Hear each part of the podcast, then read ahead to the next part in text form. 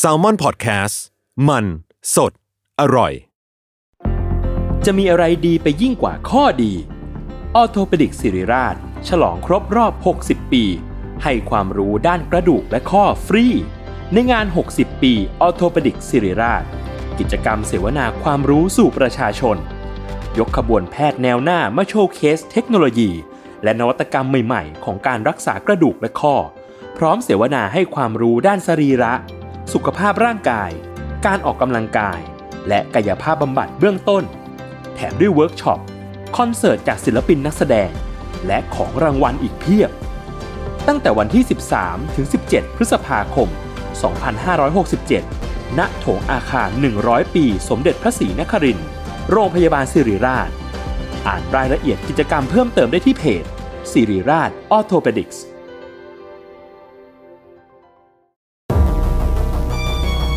ทฤษฎีสมคบคิดเรื่องลึกลับสัตว์ประหลาดฆาตกรรมความลี้ลับที่หาสาเหตุไม่ได้เรื่องเล่าจากเคสจริงที่น่ากลัวกว่าฟิกชั่นสวัสดีครับผมยศมันประพงษ์ผมธัญวัฒน์อิพุดมนี่คือรายการ Untitled Case สวัสดีครับครับยินดีต้อนรับเข้าสู่รายการ Untitled Case เอพิโซดที่เก้าสิบแปดครับผมอันนี้คุณอยู่ไหนคุณอยู่แอฟริกาใต้หรืออยู่อเมซอนเออลืมไปว่าแม่งอัดวิดีโอด้วยนี่หว่าเออคือผมชอบภาพนี้เป็นพิเศษผมรู้สึกว่ามันเป็นสองสายพันธุ์ที่ดูไม่น่าจะอยู่ด้วยกันได้คือคือมันเคยมีคนบอกว่าคาปิบาร่ามันเป็นแบบว่าสัตว์ที่อยู่อยู่ได้กับทุกทุกน้อนบนโลกอ่ะตัวอะไรก็อยู่ด้วยกันได้คือผมอยากเลี้ยงมากเลยแล้วคุณเป็นตัวอะไรคาปิบาร่าหรือเป็นจระเข้หรือเป็นผมว่าผมน่าจะเป็นคาปิบาร่านะเออไม่เคยคิดว่าตัวเป็นจระเข้นะแต่มันไม่ได้เกี่ยวอะไรกับที่เรากำลังจะเล่าวันนี้เลยเดี๋ยวหลังๆเราเริ่มออกทะเลเก่งขึ้นเรื่อยๆเนาะเดี๋ยวก็โดนด่าอีกเริ่มหรอมีคนด่าแล้วนะเออไม่เป็นไรไม่เป็นไรเราเมื่อไหร่จะเข้าเรื่องโอเคครับวันนี้เรามาอยู่ในท็อปิกที่คนหลายๆคนน่าจะค่อนข้างรีเลทได้โดยเฉพาะคนคนที่เป็นแบบเจนเจนเราเนาะแบบเติบโตมาพร้อมกับสิ่งหนึ่งที่เหมือนเป็นเป็นหมุดหมายชีวิตอ่ะเหมือนแบบทุกคนน่าจะเกิดมาพร้อมๆกับสิ่งนี้แล้วก็แบบเติบโตมาพร้อมๆกับสิ่งนี้ก็คือเรื่องเพลงครับเออนะพี่ธันพี่ธันเป็นคนชอบฟังเพลงปะ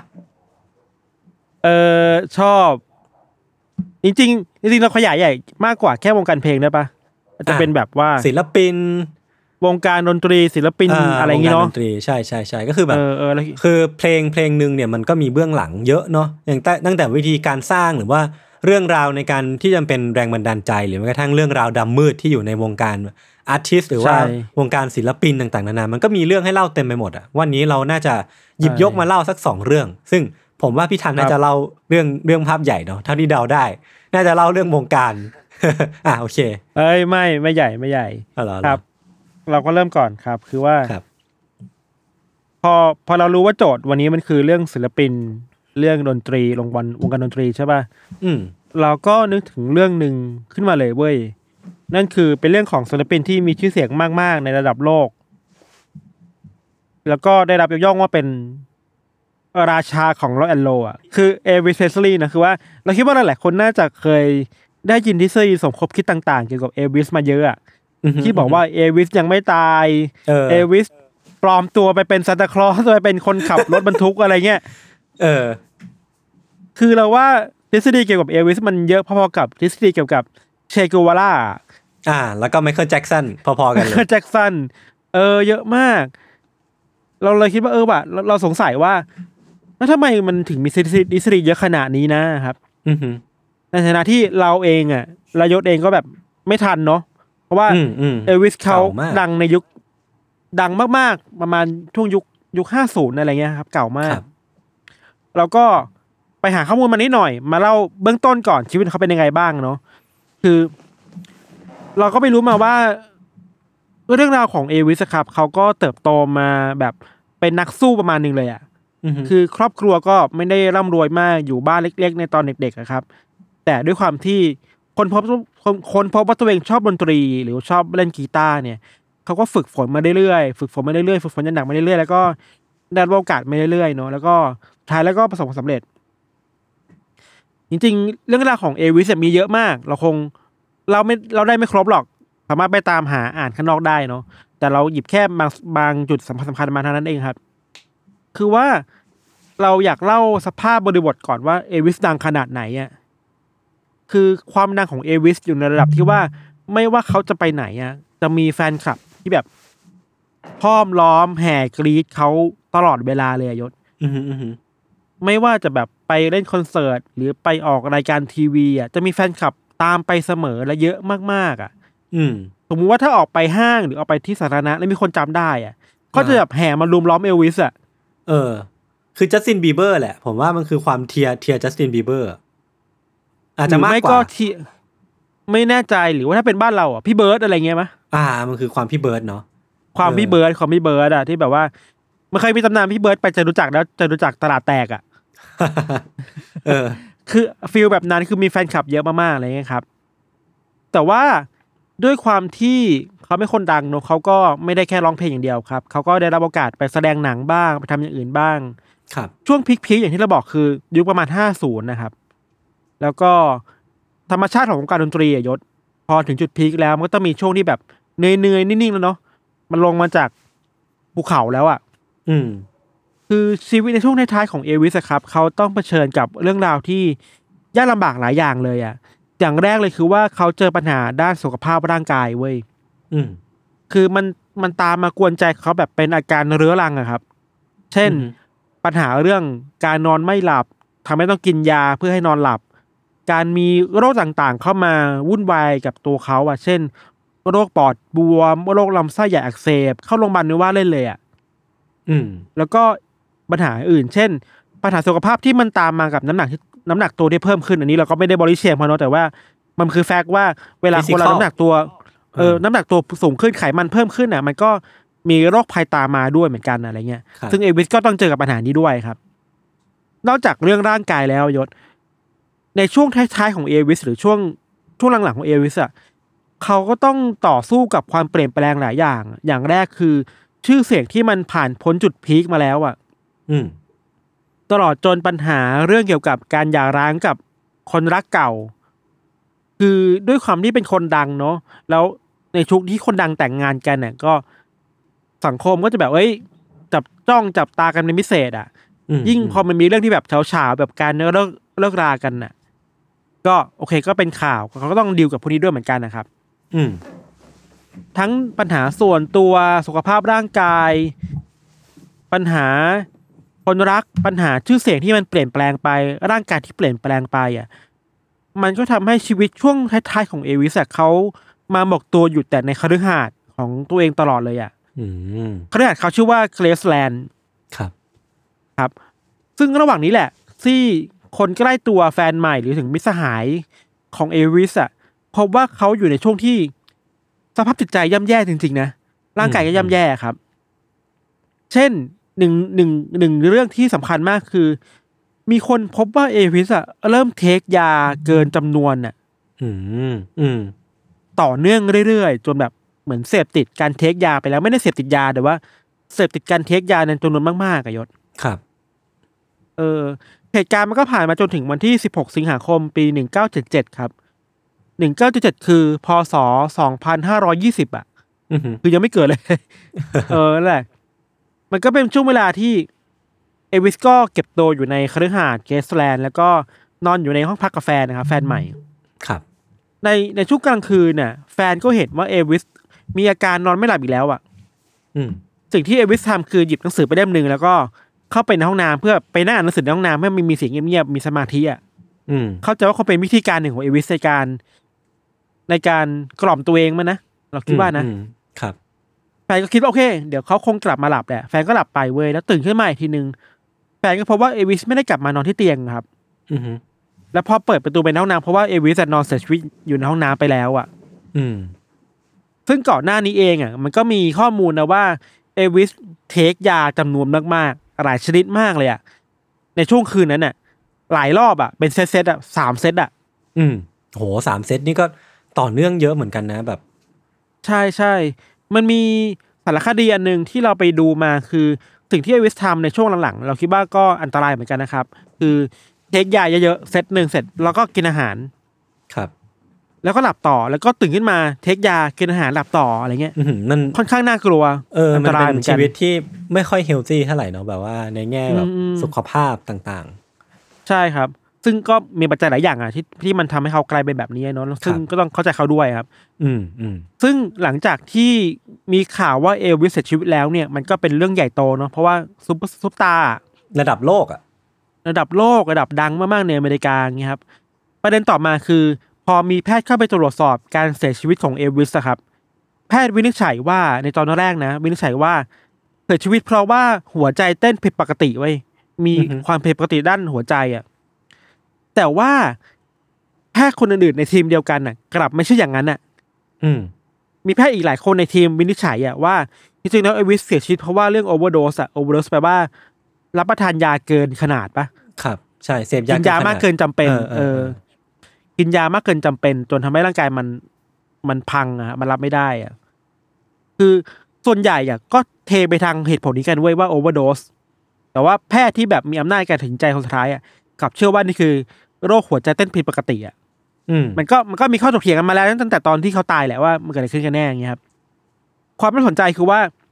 หลังจากที่มันมีข้อถกเถียงตรงนี้ว่าเอวิสเสียชีวิตเพราะว่าอะไรอ่ะทางครอบครัวของเอวิสครับก็ตั้งทีมแพทย์ขึ้นมาชุดหนึ่งไปจ้างมาเลยนะเป็นทีมพิเศษเพื่อมาตรวจสอบซ้ำอีกทีหนึ่งอ่ะว่าสาเหตุการเสียชีวิตคืออะไรกันแน่อ่ะแต่พอตรวจสอบเสร็จสรุปเสร็จเขาจะไม่เปิดเผยผลนี้ออกมาให้สาธารณะได้รับรู้ไว้คือจะรอจนถึงวันครบรอบห้าสิบปีการเสียชีวิตของเอวิสถึงจะเปิดเผยออกมาโอ้โหจดหมายปลีดี ประมาณนั้นที่น่าสนใจคือว่าไทม์ไลน์ที่จะเปิดเผยจดหมายเนี่ยคือปีสองพันยี่สิบเจ็ดเว้ยเฮ้ยอีกหกปีเออโอ้โหอันนี้น่าสนใจมากแล้วอีกหกปียังน่าจะเกิดอะไรขึ้นอ่ะฮะอันนี้คือเหตุการณ์คร่าวๆของการเสียชีวิตของเอลวิสด้วยเราเล่าปูมาก่อนประมาณนี้เนาะครับหลังจากเนี้ยมันเป็นทฤษฎีแล้วว่าทำไมการเสียชีวิตของเอลวิสมันถึงกลายเป็นทฤษฎีสมคบคิดได้เยอะมากๆมากๆเลยนะเว้ยมีเป็นประมาณสามสิบทฤษฎีอะยศอื้อหือสามสิบนี่เยอะมากเยอะมากเยอะมากเราเรียกเอามาหยิบที่เป็นทฤษฎีหลักๆแล้วน่าสนใจแล้วกันนะครับครับคือโดยส่วนใหญ่แล้วเนี่ยทฤษฎีมันจะไปทางที่ว่าจริงๆแล้วเอลวิสไม่ได้เสียชีวิตอ่ะอืมอืมแต่ว่าเขาปลอมการเสียชีวิตอ่ะเพื่อที่จะออกไปใช้ชีวิตแบบคนปกติข้างนอกอ่ะอืมอันเนี้ยมันตั้งต้นมาจากทฤษฎีแรกเว้ยทฤษฎีแรกชื่อว่า Black Helicopter หรือว่าทฤษฎีเฮลิคอปเตอร์สีดำครับโอ้โหชื่อทฤษฎีโคตรเท่ชื่อโคตรยิ่งใหญ่อ่ะ มันเป็นนี้เว้ยมีคนเปิดเผยว่าในช่วงเวลาก่อนไม่กี่ชั่วโมงก่อนที่เอลวิสจะเสียชีวิตไปอ่ะมีนักท่องเที่ยวที่อยู่แถวๆคฤหาสน์เกสแลนด์นะครับเขาเห็นเฮลิคอปเตอร์สีดำลำหนึ่งบินมาจอดข้างๆคฤหาสน์เว้ยบินมาจอดประมาณ สองถึงสาม นาทีแล้วก็บินกลับขึ้นไปแล้วก็หายไปเลยบินบินหายไปเลยอะไรเงี้ยคนก็มาตั้งข้อสังเกตว่าเฮ้ยหรือว่าเฮลิคอปเตอร์ลำเนี้ยจะเป็นใครบางคนหรือว่าองค์กรอะไรบางอย่างมาพาตัวเอลวิสหนีไปอ่ะก่อนที่เขาจะแบบปลอมการตายของตัวเองอ่ะเออเป็นอัมเบรล่าคอร์ปเนอะเป็นอัมมีคริสเดนฟิลอะไรออกมาอย่างนี้เหรอคือคนที่เชื่อในทฤษฎีนี้ครับเขาก็วิเคราะห์กันไปมากมายครับเช่นเฮลิคอปเตอร์ลำนี้อาจจะเป็นของทางการสหรัฐอาจจะเป็นของ ซี ไอ เอ หรือว่าจะเป็นขององค์กรลับอะไรบางอย่างในอเมริกาเพราะว่า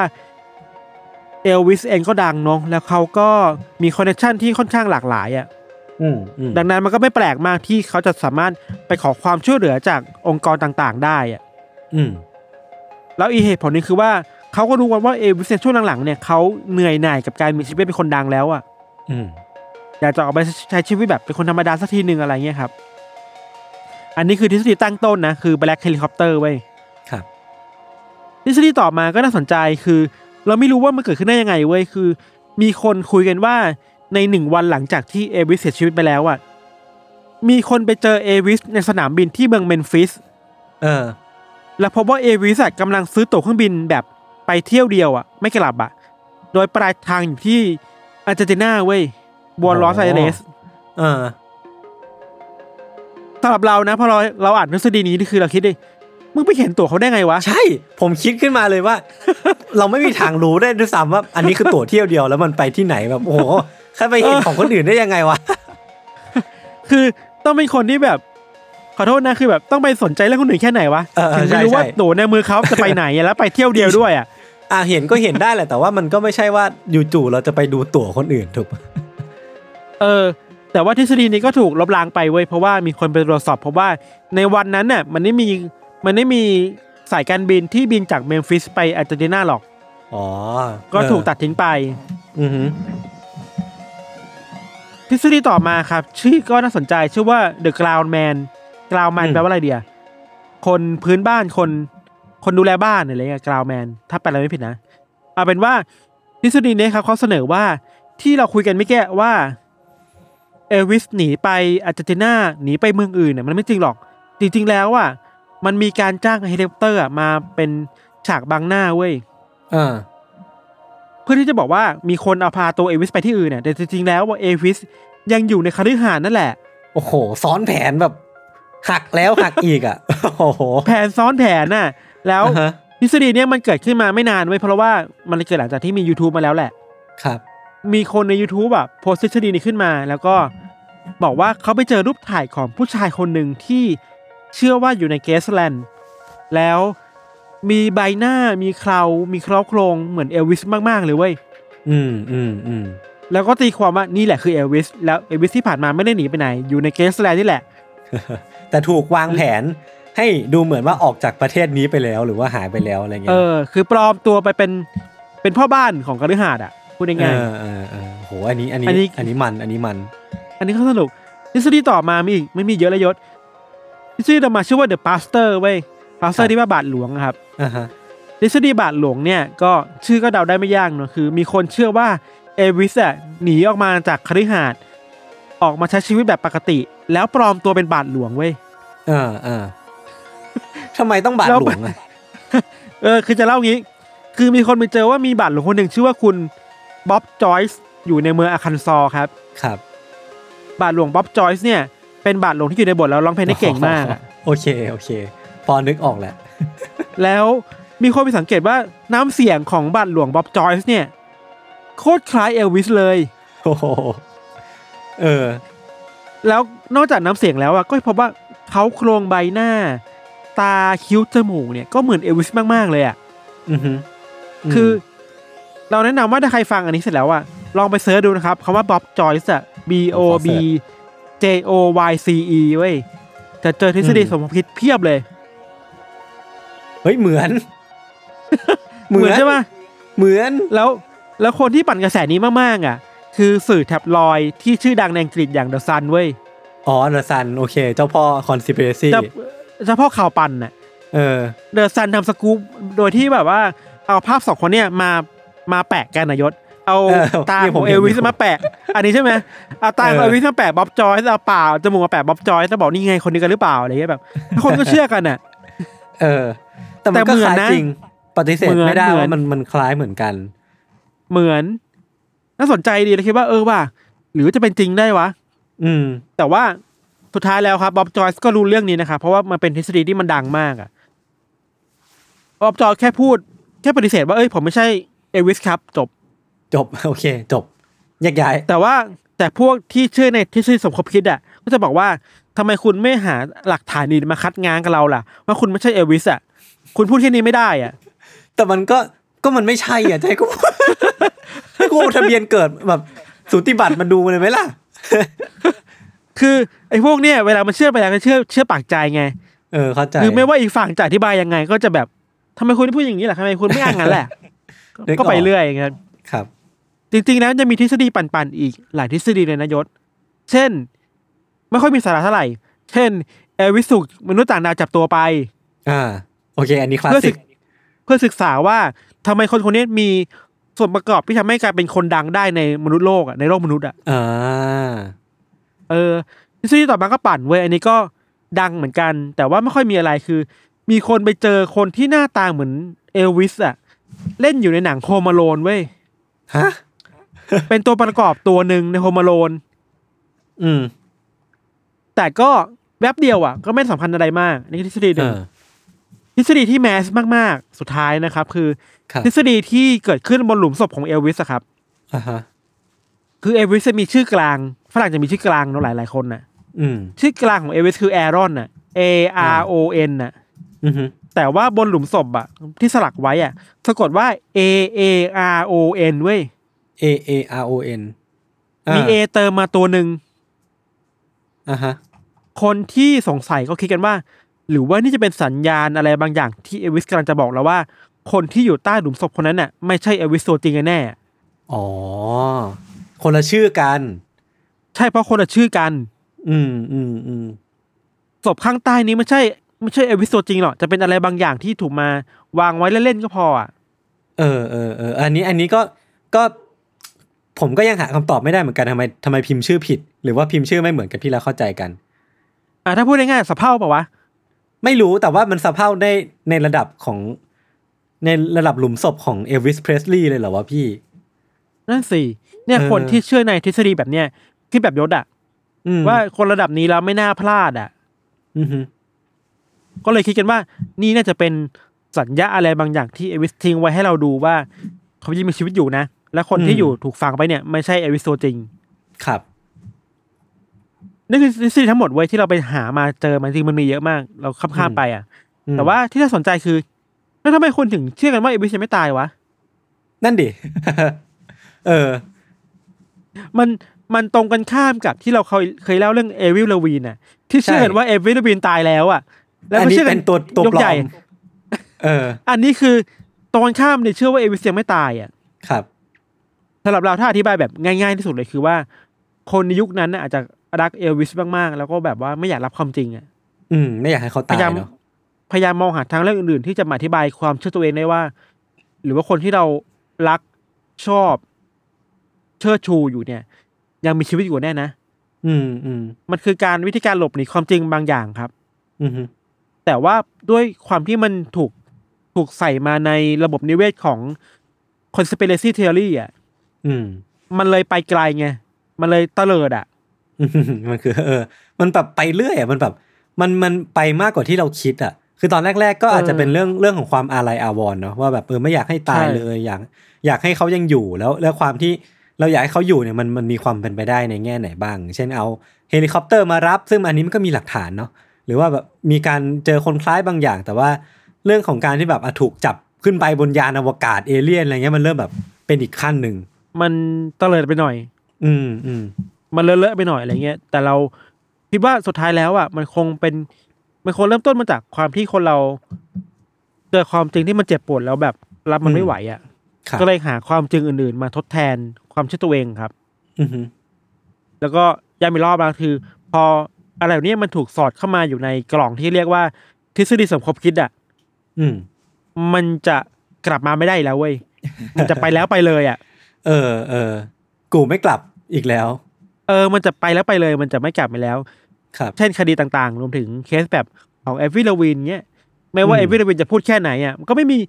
คนที่มันเชื่อว่าเอวิลเลวินตายแล้วยังเชื่ออยู่อย่างนั้นอ่ะใช่ใช่ใช่ใช่หรือคนที่เชื่อว่าบิยอนเซ่เป็นหนึ่งในอิลูมินาติก็ยังเชื่ออยู่ต่อไปว่าบิยอนเซ่คืออิลูมินาติอ่ะหรือมนุษย์กิ้งก่าเองก็ก็ค่อนข้างมีคนเชื่อเยอะเหมือนกันก็ยังเชื่ออยู่ซึ่งนี่แหละมันก็เป็น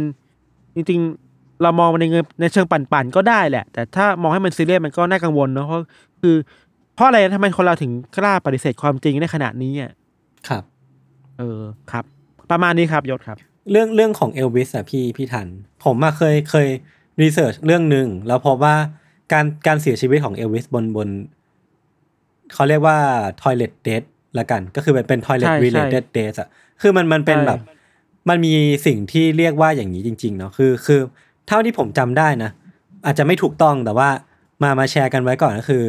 เขาบอกว่าท่านั่งของชักโครกอะครับมันมันเอื้อกับการเกิด cardiac arrest หรือว่าแบบการหัวใจวายได้ง่ายกว่าท่าอื่นอะ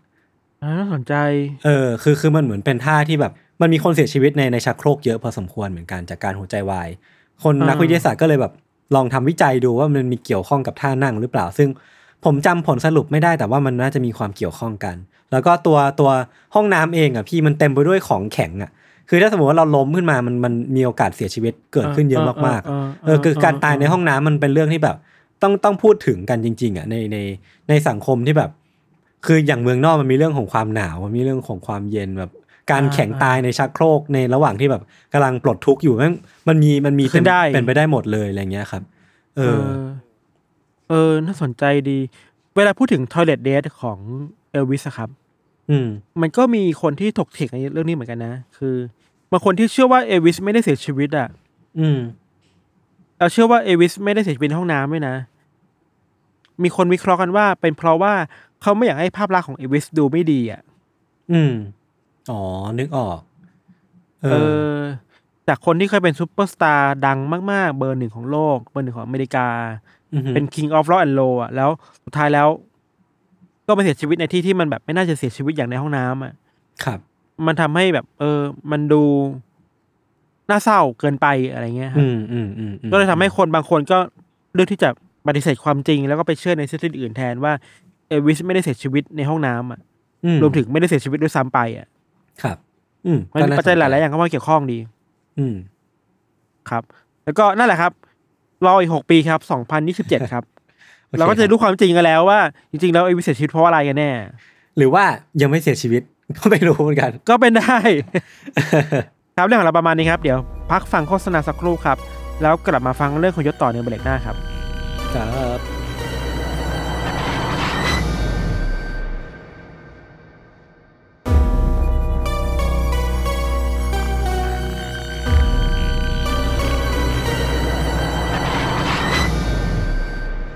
โอเคครับก็กลับมาอยู่ในเบรกที่สองของรายการ Another Case ตอนที่เก้าสิบแปดเรื่องของวงการเพลงนะครับ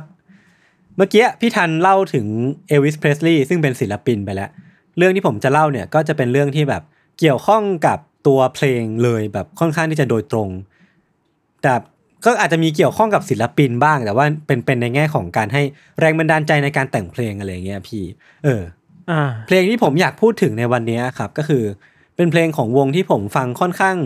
ที่จะบ่อยตอนตอนช่วงเรียนมหาลัยมันเป็นวงร็อกจากซีแอตเทิลที่ชื่อว่า Pearl Jam ครับผมจะเล่นว่าไปส่งครูบคสดูก็ไม่ทันแล้ว เออโอเคอันนั้นก็เติบเติบโตมาพร้อมกับผมเรียนมหาลัยเหมือนกัน เออคือคือ Pearl Jam เนี่ยพี่ทันพี่ทันเคยฟังไหมมันจะเป็นแบบคอร์ดค่อนข้างฮาร์ดร็อกแบบกรันกรันช์หน่อยเหมือนกันผมก็ให้คำนิยามแบบไม่ค่อยถูกต้องเหมือนกันคือผมเนี่ยฟังเพลงจากอัลบั้มแรกของพวกเขาที่ชื่อว่าสิบเนี่ยวนไปวนมาบ่อยมากๆแล้วก็จะมีเพลงที่ติดหูบ่อยๆอย่างเช่น Alive Even Flow หรือว่า Once นะครับถ้าถ้าใครเป็นแฟนเพลงวงเนี้ยก็สามารถมาคอมเมนต์มาพูดคุยกันได้ว่าชอบเพลงไหนนะครับแล้วก็อีกเพลงนึงอ่ะที่ติดหูผมมากๆอยู่ช่วงนึงอ่ะคือเพลงที่ชื่อว่า Jeremy คือเริ่มต้นมาเพลงเนี้ยพี่ทันมันเป็นเพลงร็อกเนาะเนื้อหามันก็จะค่อนข้างแบบว่าตรงๆอ่ะแล้วก็ดนตรีค่อนข้างมีความแบบฮาร์ดๆหน่อยรุนแรงรุนแรงหน่อยนึงกันหน่อยหน่อยนึงเหมือนกันคือบทเพลงนี้เล่าถึงเด็กคนหนึ่งที่ชื่อว่าเจเรมี่ครับก็เหมือนชื่อเพลงเลยเริ่มต้นมามันมันพูดว่า at home drawing pictures แล้วก็ off mountain top ก็คือแบบเด็กคนนี้กำลังวาดรูปวิวภูเขาอยู่ที่บ้านแบบภาพ เอ็ม วี มันก็จะเป็นแบบเด็กคนนี้กำลังวาดรูปอยู่อย่างมีความสุขนะครับซึ่งมันก็ดูค่อนข้างที่จะธรรมดาแต่ว่าเนื้อเพลงท่อนต่อไปเนี่ยมันเริ่มที่จะค่อยๆเผยปัญหาของคุณเจเรมี่เนี่ยให้เห็นคือมันมันพูดประมาณว่า daddy didn't give didn't give attentionแล้วก็มัมมี่เนี่ย didn't care แล้วก็ King Jeremy เนี่ย the wicked แล้วก็ all rule his world ก็คือเป็นเป็นกษัตริย์ที่กำลังครองโลกตัวเองก็คือแบบให้สรุปใจความก็คือพ่อแม่เนี่ยไม่สนใจเจเรมี่เจเรมี่ก็เลยมัวแต่คลุกตัวเองอยู่ในโลกของตัวเองเนี่ยแหละครับแล้วก็เป็นแบบกษัตริย์ที่มีอำนาจเหนือคนอื่นที่ไม่มีใครเลยนอกจากนอกจากตัวเองที่อยู่ในโลกของตัวเองนะครับหลังจากนั้นเนี่ยเนื้อเพลงหรือว่าบทเพลงเนี่ยก็จะเป็นการเล่าถึงว่านอกจากปัญหาที่บ้านแล้วนะเจเรมี่เองก็น่าจะมีปัญหากับกับที่โรงเรียนด้วยคือเขาเนี่ยน่าจะเป็นเด็กที่มีความเก็บกดอะไรบางอย่างแล้วก็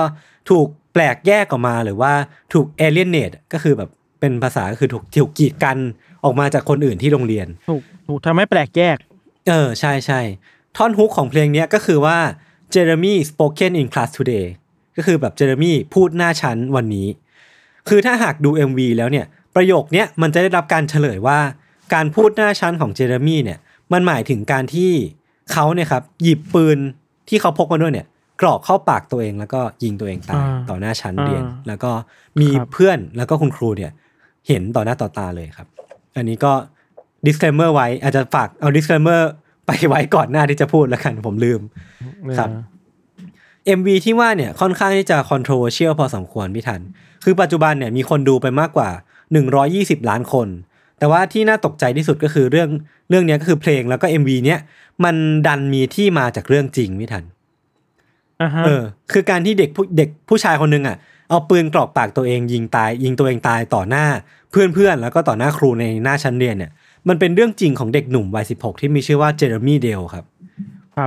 ย้อนกลับไปในวันที่แปดมกราคมปีหนึ่งพันเก้าร้อยเก้าสิบเอ็ดที่โรงเรียนมัธยมปลายริชาร์ดสันในเท็กซัสครับเช้าวันนั้นน่ะช่วงเวลาประมาณ เก้าโมงสี่สิบห้า ประมาณคาบที่สองเป็นคาบเรียนภาษาอังกฤษแต่ว่าเจเรมี่เนี่ยเขาเพิ่งมาถึงโรงเรียน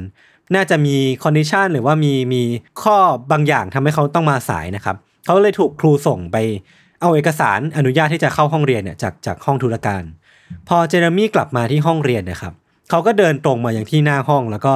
พูดกับครูว่าอาจารย์ครับผมได้สิ่งที่ผมไปเอามาจริงๆแล้วพอพูดประโยคนี้เสร็จปุ๊บเนี่ยเขาก็นำปืนที่เขาถือไว้ในมือเนี่ยมายัดเข้าปากแล้วก็ลั่นไกคือมันก็บอกได้ทันทีว่าเขาน่าจะเสียชีวิตทันทีแล้วก็แบบบาดแผลมันสาหัสสากันมากแล้วก็เลือดเนี่ยก็กระจายไปทั่วห้องเลยครับครับทุกอย่างมันเกิดขึ้นเร็วมากพี่ทันเจเรมี่เนี่ยเสียชีวิตทันทีแล้วก็ไม่มีใครในห้องเนี่ยสามารถรับมือได้ทันก็คือแบบไม่มีใครที่จะรีแอคกับสิ่งที่เกิดขึ้นตรงหน้าได้พี่ทันลองนึกภาพว่าถ้าเป็นตัวเองจะจะรีแอคยังไงเป็นผมผมก็ทำตัวไม่ถูกเหมือนกันเออคือแน่นอนว่ามันไม่มีการขยับเขยื้อนในห้องเนี่ยช่วงเวลาหนึ่งเลยเพราะว่าทุกคนเนี่ยตกอยู่ในอาการสตันน่ะไม่รู้จะจะจะทำยังไงกับเหตุการณ์ตรงหน้าครับมีเด็กผู้ชายคนหนึ่งครับที่อยู่นอกห้องอยู่บริเวณโถงทางเดินเขากำลังกดตู้ล็อกเกอร์ของตัวเองอยู่พอกดกดไปกดมาเนี่ยเขาก็ได้ยินเสียงดังปั้งขึ้นมาจากในห้องเรียนของเจเรมี่คือเขาก็นึกว่าตอนแรกเนี่ยเขานึกว่ามันเป็นเสียงแบบคนทุบโต๊ะแล้วก็กำลังเล่นละครกันอยู่อะไรเงี้ยครับแต่หลังจากนั้นน่ะมันก็มีนักเรียนหญิงคนหนึ่งที่วิ่งแล้วก็กรีดร้องออกมาจากจากห้องเหมือนหนีอะไรบางอย่างอยู่พอเด็กผู้ชายคนนี้ชะโงกหน้าเข้าไปดูในห้องเรียนที่มันเป็นที่กำเนิดเสียงแห่งนี้เขาก็พบกับร่างของเจเรมี่ที่กำลังนอนจมกองเลือดอยู่หน้าห้องเรียนภายใต้แบบคนอื่นที่กำลังแบบไม่กำลังอกสั่นขวัญแขนกันอยู่ครับ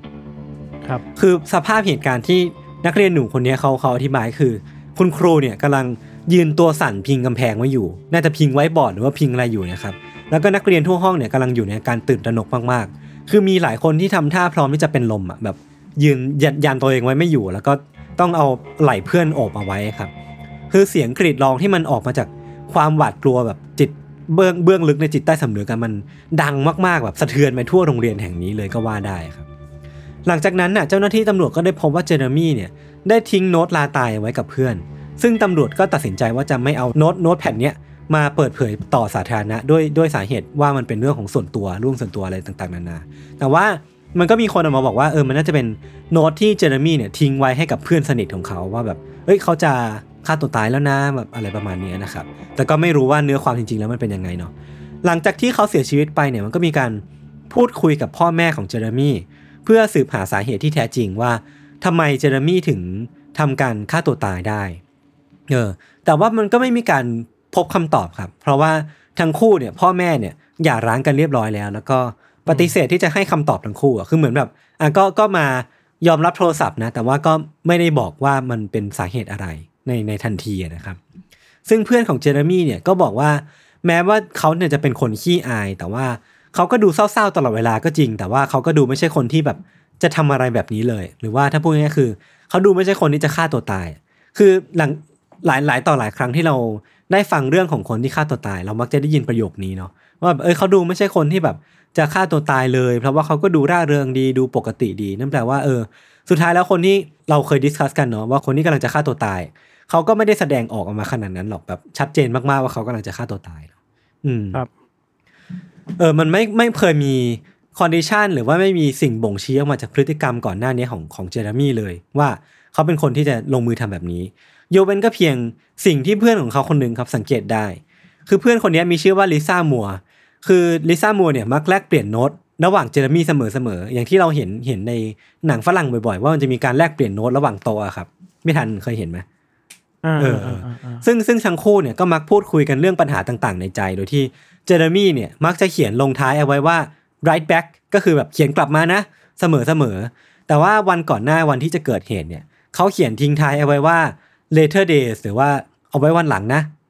ซึ่งนั่นแปลว่าทุกอย่างเนี่ยมันผ่านกระบวนการคิดของเจเรมี่มาเรียบร้อยแล้วว่าเขาน่าจะลงมือทำมันในวันนี้เออทั้งการเก็บปืนไว้ในตู้ล็อกเกอร์ก่อนที่จะลงมือก่อเหตุแล้วก็การทิ้งโน้ตล่าตายไว้ให้กับเพื่อนๆด้วยแต่ว่าสาเหตุที่แท้จริงเนี่ยมันก็ยังคงเป็นปริศนาต่อไปจนถึงทุกวันนี้เนี่ยแหละครับอืม ซึ่งหลังจากที่ข่าวเนี้ยมันออกไปในสกู๊ปนึงของหนังสือพิมพ์ The Dallas Morning News เนี่ยมันก็ไปเข้าตาของเอ็ดดี้แวนเดอร์นักร้องนำของวง Pearl Jam เข้าในระหว่างที่เขากำลังอ่านหนังสือพิมพ์ยามเช้าอยู่แล้วก็โมเมนต์ที่เขาสบตาไปเห็นหรือว่าเผอิญได้ไปอ่านข่าวเนี้ยของคุณเจอเรมี่เนี่ยมันก็เป็นโมเมนต์ที่ทำให้เกิดกำเนิดเพลงเจอเรมี่ขึ้นนั่นเองครับอืมอืมเออมันก็มันก็มีที่มาที่ไปอย่างนี้น่ากลัวเนาะอืมตอนนึกถึงภาพตอนที่แบบโทษทีต้องที่ต้องย้ำภาพอีกรอบภาพที่แบบว่าเอาปืนมายิงอ่ะใช่ใช่ใช่เป็นเราเราทำตัวไม่ถูกนะว่าจะรีแอคยังไงหรือจะช่วยเหลืออะไรได้บ้างคือแบบช็อกอ่ะใช่มันมันน่าจะเป็นภาพที่แบบไม่เคยมีใครคาดคิดมาก่อนว่ามันจะเกิดขึ้นต่อหน้าต่อตาเราขนาดเนี้ยเออเราเราอยากรู้ว่าแล้วเบื้องหลังเพลงนี้คือเจ้าของเจ้าของวงเขามาบอกป่ะหรือว่าเออเขาก็ออกมาบอกยอมรับว่าเออมันมาจากการที่เขาไปเห็นข่าวเนี้ยในในหน้าหนังสือพิมพ์นี่แหละแล้วก็เขากำลังหาแรงบันดาลใจในการแต่งเพลงอยู่พอดีก็เลยแบบเออเอาเรื่องเนี้ยมาเป็นหนึ่งในซอสที่เอามาแต่งเพลงที่ชื่อว่าเจเรมี่เนี่ยนะครับเออแต่ว่ามันมันค่อนข้างแน่นอนว่าหากใครตั้งใจฟังที่ผมเล่ามาเนี่ยก็น่าจะพอสังเกตได้ว่าชีวิตจริงของเจเรมี่อ่ะกับเรื่องราวของเจเรมี่ในบทเพลงเนี่ยมันไม่ได้ถอดแบบกันมาขนาดนั้นเออคือแล้วก็ความไม่เหมือนกันนี่เองมันทำให้บทเพลงของ Pearl Jam เนี่ยมันถูกตั้งแง่บางอย่างครับว่าจากคนที่มีความเกี่ยวข้องกับเหตุการณ์นี้โดยตรงอ่ะว่ามันมันเป็นการนำชีวิตจริงของเจเรมี่อ่ะฉีกออกไปจากความเป็นจริงมากพอสมควรทำให้ทำให้เรื่องราวในเพลงมันห่างไกลกับความจริงมากมากอะครับคือเพื่อนร่วมห้องคนหนึ่งของของเจเรมี่อ่ะเธอโกรธมากเลยนะที่ Pearl Jam เนี่ยเขียนเพลงนี้ออกมาคือเธอบอกว่าพวกเขาเนี่ยไม่รู้ความจริงพวกเขาไม่ได้ไม่ได้อยู่ที่นั่นพวกเขาไม่รู้ด้วยซ้ำว่าเจเรมี่เป็นคนยังไงทำไมถึงเขียนเนื้อเพลงว่าเจเรมี่เป็นคนวิปริตเป็นคนอย่างงู้อย่างงี้เป็นคนที่แบบไม่ไม่เข้าสังคมหรือว่าอะไรต่างๆนานาเนี่ยนะคือผมมองว่าเออมันมันก็เป็นเป็นเป็นสิ่งที่ไม่มีทางรู้เลยถ้าไม่ได้เป็นคนที่อยู่ใกล้ชิดกับเจเรมี่จริงเออครับคือในขณะที่เพลงแล้วก็อัลบั้มของ Pearl Jam เนี่ยมันพุ่งทะยานไปสู่สูงสุดอันดับที่สองของ Billboard สองร้อยเนี่ยสภาพจิตใจของคนที่อยู่กับเหตุการณ์เนี้ยหรือว่าเป็นคนที่อยู่รอบตัวเจเรมี่เนี่ยมันกลับเดินทางสวนทางก็คือดิ่งลงนะครับทางฝั่งของคุณพ่อนะครับที่ชื่อว่าโจเซฟเดลเนี่ยที่เจเรมี่เนี่ยใช้ชีวิตอยู่ด้วยนะครับในในช่วงเวลาก่อนที่เขาจะเสียชีวิตเนี่ยเขาเคยให้การเอาไว้ว่าคือเขาพูดถึงการที่มีแฟนเพลง Pearl Jam เนี่ยนำโน้ตเพลงหรือว่านำนำพวกอีเมลต่างๆนานาเนี่ยมามาทิ้งไว้ที่หลุมศพของของเจเรมี่เนี่ยเขาบอกบอกไว้ว่าตลอดเวลาที่พวกเขาเนี่ยถูกล่อลวงโดยเนื้อเพลงแล้วก็ความลุ่มหลงที่มีต่อเอ็ดดี้แวนเดอร์หรือว่านักร้องนำเนี่ยรอยแผลของผมเนี่ยมันถูกบาดลึกลงทุกครั้งที่มีสายเข้ามีข้อความที่ฝากมาหรือว่ามีอีเมลที่ส่งมาให้กำลังใจเนี่ยคือมันยิ่งยิ่งมีแฟนเพลงส่งมาให้กำลังใจเขามากเท่าไหร่เขายิ่งเจ็บปวดมากเท่านั้นเว้ยเพราะว่าเขาบอกว่าแฟนเพลงเหล่านี้ไม่ได้รู้จักเจเรมี่จริงไม่ได้รู้จักเจเรมี่ที่มีตัวตนอยู่จริงแล้วก็ไม่เคยเจอเขาด้วยซ้ำอ่ะแต่ว่าจากเพลงจาก เอ็ม วี คือแฟนเพลงเหล่านี้ย่อขนาดชีวิตของเจเรมี่เนี่ยให้เหลือเพียงแค่วันวันเดียวก็คือวันที่เขาลงมือฆ่าตัวตายซึ่งกลายเป็นว่าวันเหล่านี้วันวันเดียวเนี้ยเป็นวันที่มีความสำคัญกว่าชีวิตทั้งหมดของเจเรมี่ในในสายตาของแฟนเพลงเหล่านี้ซึ่งผมว่ามันมองว่ามันก็เป็นเรื่องที่น่าเศร้าพอสมควรเหมือนกันในในสายตาของคนที่แบบอาจจะใช้ชีวิตหรือว่าเลี้ยงดูเจเรมี่มากับมือเองนะครับการการต้องกลับมาฟังเรื่องนี้บ่อยๆมันก็ทำให้เขากลับไปหวนถึงความทรงจำเกี่ยวกับเจเรมี่ได้เหมือนกันเนาะเออเออใช่ใช่คือการมาผลิตซ้ำความทรงจำนั้นใหม่อ่ะบางทีมันก็ไม่ได้มีคนที่โอเคหรืออยากจะกลับไปหามันอ่ะเพราะว่าหรือแม้กระทั่งว่าเป็นเป็นความทรงจำที่ไม่ได้ตรงกับความจริงด้วยมันน่าจะยิ่งเจ็บปวดเออคือกลายเป็นว่าคนคนจดจำเจเรมี่ในมุมมองที่อาจจะไม่ใช่ตัวตนของเจเรมี่จริงๆแต่เป็นตัวตนที่ผ่านผ่านการปรุงแต่งเพื่อให้มันกลายเป็นบทเพลงแล้วกันครับฝั่งฝั่งคุณแม่ที่ชื่อว่าวันด้าเครนเนี่ยที่ความจริงแล้วเนี่ยบ่ายวันนั้นนะครับเธอต้องเป็นคนไปรับเจเรมี่จากโรงเรียนด้วยเนี่ยก็ออกมาให้สัมภาษณ์ในปีสองพันสิบแปดผ่าน Daily Mail ว่าวันนั้นน่ะที่เจเรมี่ตายเนี่ยมันไม่ได้เป็นการจำกัดความชีวิตเขาเลยอ่ะก็คือวันวันที่เขาฆ่าตัวตายเนี่ยมันไม่ได้ไม่ได้มีอะไรที่บ่งชี้ว่าชีวิตเจเรมี่เป็นอย่างนั้นเลยเพราะว่าที่ผ่านมาครับเจเรมี่เป็นทั้งลูกชายเป็นทั้งพี่ชายเป็นทั้งน้องชายเป็นทั้งญาติเป็นทั้งเพื่อนของคนคนนึงของคนหลายๆคนแล้วก็เป็นคนที่แบบมีพรสวรรค์มากๆอ่ะที่เขาเนี่ยได้รับรางวัลจากการวาดรูปมาเยอะมากๆในช่วงเวลาที่ผ่านมาแล้วก็การเสียชีวิตของเขาเนี่ยก็สร้างความตกใจแล้วก็ความเสียใจให้กับเธออย่างมากเออมันก็เลยแบบเธอออกมาบอกว่ามันอาจจะไม่แฟร์หรือเปล่าที่คนหลายๆคนเนี่ยทั่วทั้งโลกเนี่ย define หรือว่าให้ความให้ความหมายชีวิตของเจเรมี่อ่ะ จากวันที่เขาลงมือฆ่าตัวตายเออฝั่งเอ็ดดี้แวนเดอร์เองอะครับที่เป็นคนแต่งเพลงนี้ก็เคยออกมาพูดว่าตอนเขียนเพลงนี้ครับเขาก็มีหลายจังหวะที่เขาต้องการที่จะติดต่อไปยังครอบครัวของเจเรมี่เดียวเพื่อขอข้อมูลเพิ่มเติมแต่ว่าเขาไม่เคยทำเลยพี่ทันคือเขาแต่งเพลงนี้โดยที่ไม่เคยพูดคุยกับครอบครัวของเจเรมี่ด้วยซ้ำอะเพราะว่าเขาก็ออกมาให้เหตุผลว่ามันอาจจะเป็นการรบกวนเมื่อเขาเกินไปอาจจะไม่ไม่ต้องการพูดถึงแผลเก่าๆที่มันแบบอาจจะเคยเกิดขึ้นแล้วในอดีตอะไรเงี้ยอะไรประมาณเนี้ยเออแต่กลายเป็นว่าสิ่งที่สิ่งที่เขาตัดสินใจว่าจะไม่ขอข้อมูลเพิ่มเติมอ่ะมันมันเป็นสิ่งที่ทำให้เขาเนี่ยสรุปเรื่องราวทั้งหมดเองว่าเจเรมี่เนี่ยน่าจะเป็นเด็กที่พ่อแม่ไม่สนใจถูกกลั่นแกล้งแล้วก็เป็นเรื่องทั้งหมดที่ถูกถ่ายทอดออกมาใน เอ็ม วี ที่มันไม่เคยผ่านการพูดคุยกับใครในที่เกิดเหตุเลยครับอืมอืมเวลา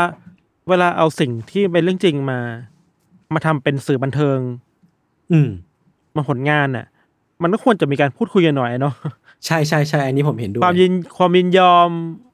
ยังไง อ, อะไรเงี้ยมันควรจะคุยกันน่ะ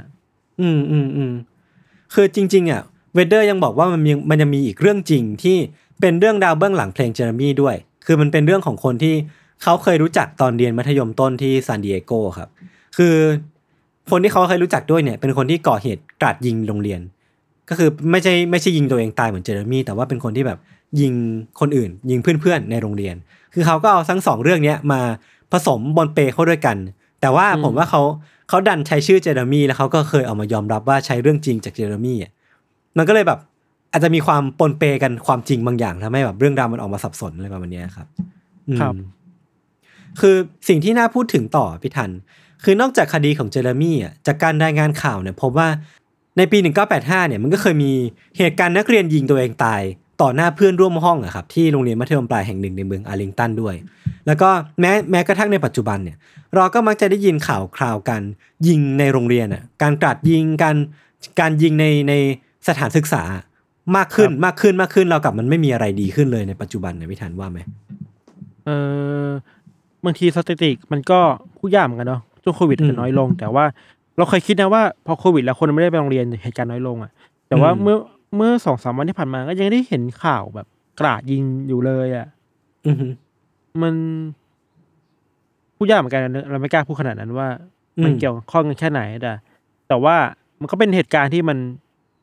อยากแก้ไขกันมานานแล้วเลยเนาะความรุนแรงในโรงเรียนอ่ะมันก็ยังมีอยู่อ่ะเขาเจออะไรบางอย่างเอออย่างที่เราเคยพูดในตอนก่อนๆอืมอืมนั่นแหละเราเราฟังเรื่องยศอะแต่เราคิดถึงอีกอันหนึ่งเว้ยแต่ว่ามันไม่เกี่ยวกันเว้ยหงปะเออ มันไม่เกี่ยวกันแต่ว่ามาทำแล้วเราให้นึกถึงว่า